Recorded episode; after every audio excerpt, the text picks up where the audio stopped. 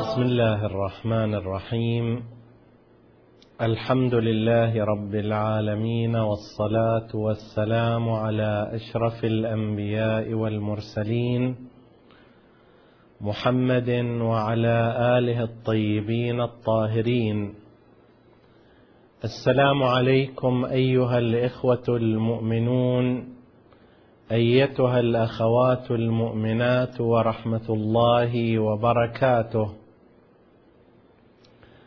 كان حديثنا فيما سبق يتناول فهرسة إجمالية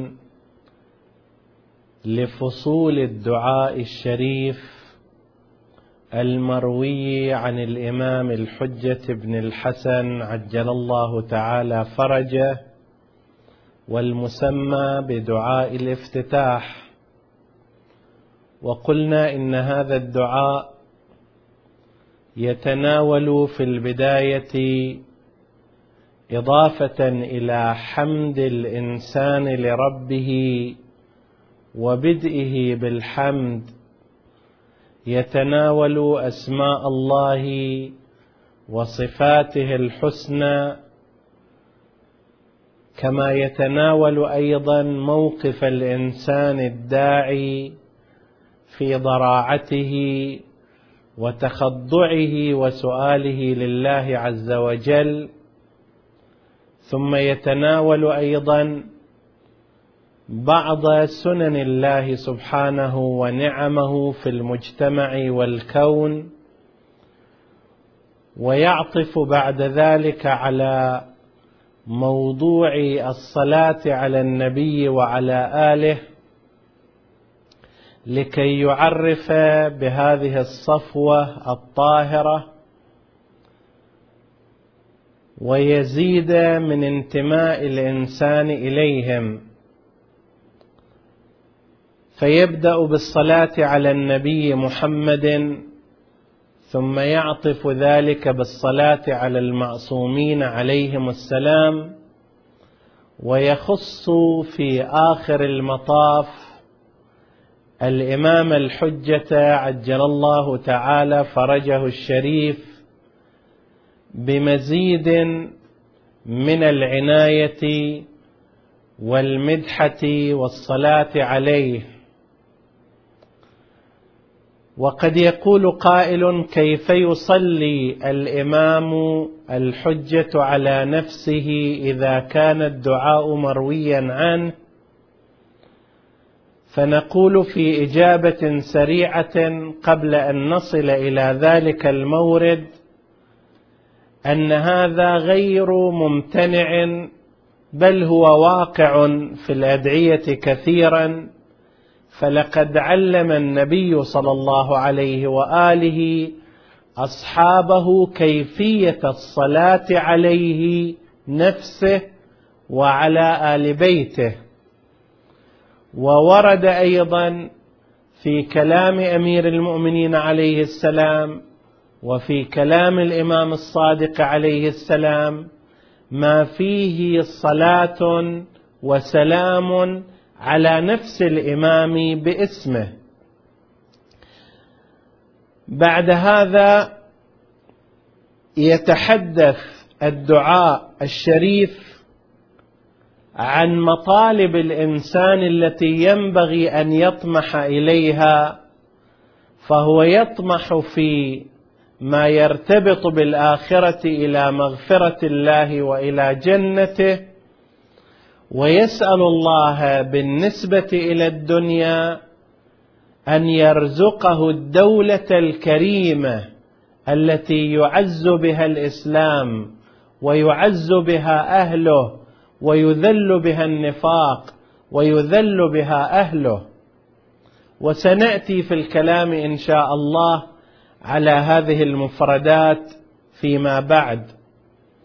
ثم أخيرا ينتهي الدعاء إلى أن يدعو الداعي إلى نفسه بالجنة ونعيمها في ضمن هذا المجموع المؤمن لكي يحصل على ثواب تشريك سائر المؤمنين في دعائه ولكي يوفر فرصة إضافية لاستجابة دعائه للمؤمنين وهو في ضمن مجموع المؤمنين.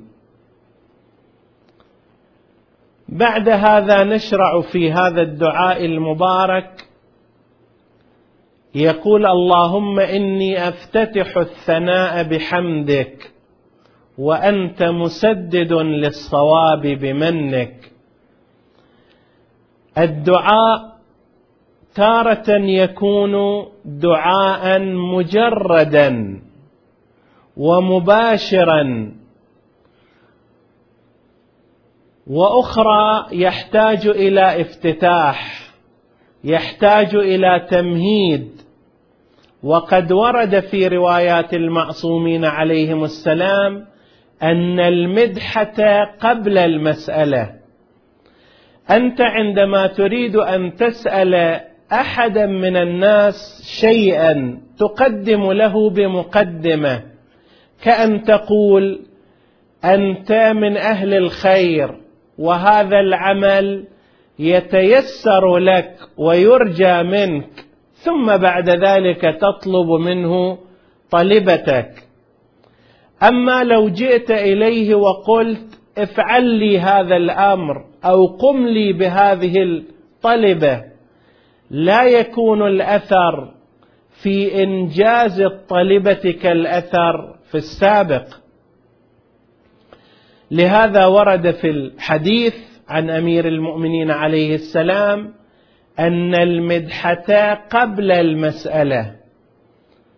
المدحة التمجيد الثناء. ففي الخبر أن كل دعاء لا يكون قبله تمجيد فهو أبتر. لذلك يلاحظ الدعاء هذه الجهة ويلاحظ الداعي هذه الجهة فيقول اللهم إني أفتتح الثناء بحمدك بتحميدك يا رب. وقضية الحمد لله سبحانه وتعالى قضية مركزية في هذا الدعاء. لو لاحظت أخي المؤمن أختي المؤمنة كيف أن هذا الدعاء فيه أكثر من تسعة عشر موردا بلفظ الحمد إما مثل بحمدك أو فيما بعد الحمد لله الحمد لله الحمد لله ويأتي بصفات الله تعالى. ماذا يعني الحمد؟ العلماء يفرقون بين ثلاث مصطلحات.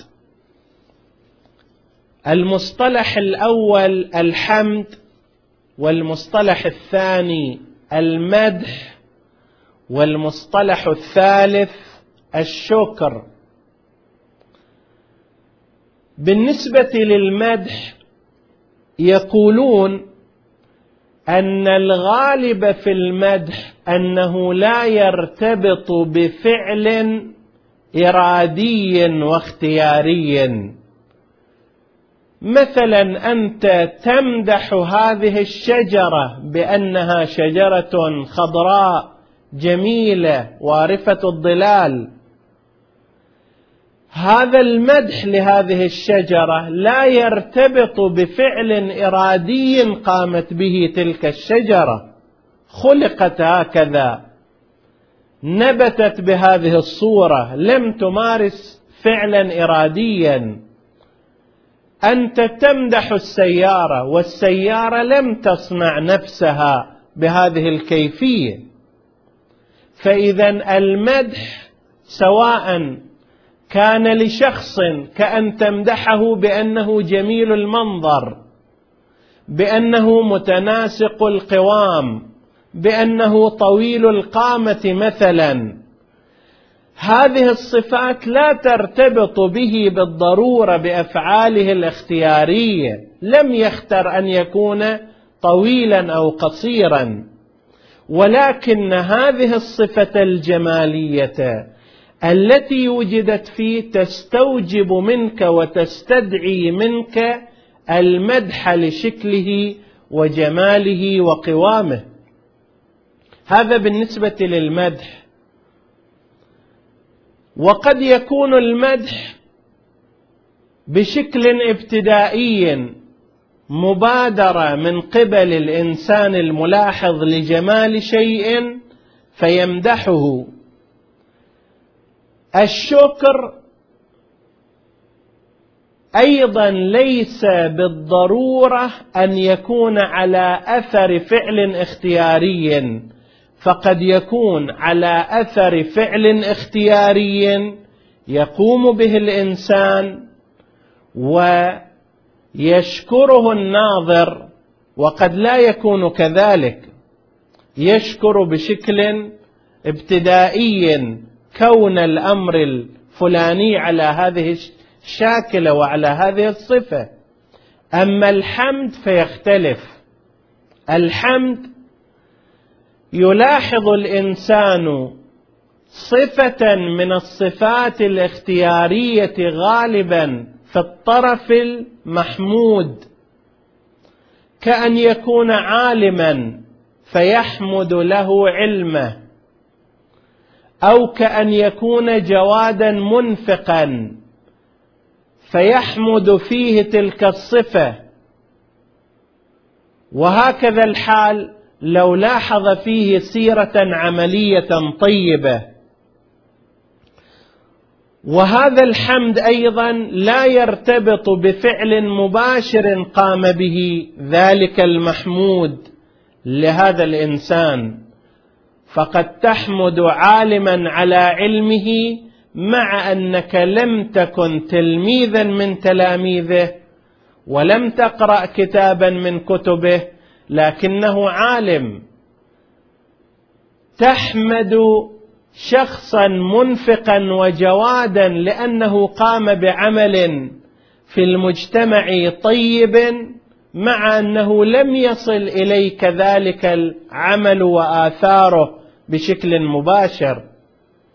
الحمد اذا يختلف عن الشكر وعن المدح وهو أعظم منهما. نحن نجد أن كلمة المدح لم تستعمل في القرآن الكريم بالنسبة لله تعالى. استعملت كلمة الشكر في بعض المواضع واستعمل الحمد في كثير من المواضع بل في أهم المواضع كما نحن نقرأ في سورة الفاتحة التي هي أم الكتاب وفيها أول الآيات ورأس الآيات الحمد لله رب العالمين.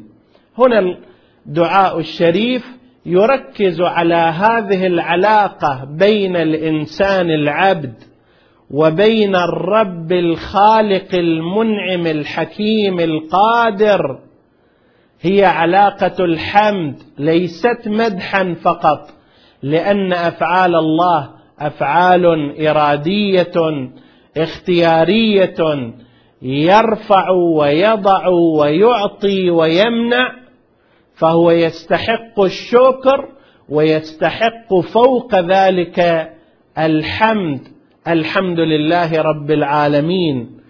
والحمد لله كلمة جامعة لكل معاني الثناء والمدح والشكر والتوصيف بوصف عال. فلقد نقل أن الإمام زين العابدين عليه السلام فقد ضالة فاتجه إلى السماء وقال إن رجعت إلي لأحمدن الله بمحامد يرضاها فلما وجدها نزل وسجد لله وقال الحمد لله رب العالمين. فقال له بعض من حضر كيف يكون؟ ولقد قلت لتحمدنه بمحامد يرضاها. قال ما مؤدى الحديث إن الحمد لله إن كلمة الحمد لله جمعت كل أنحاء الحمد فلم تغادر شيئا إلا وجعلته فيه وفي ذلك توجيه علمي نشير إليه لعله في وقت قادم. وصلى الله على محمد وآله الطاهرين.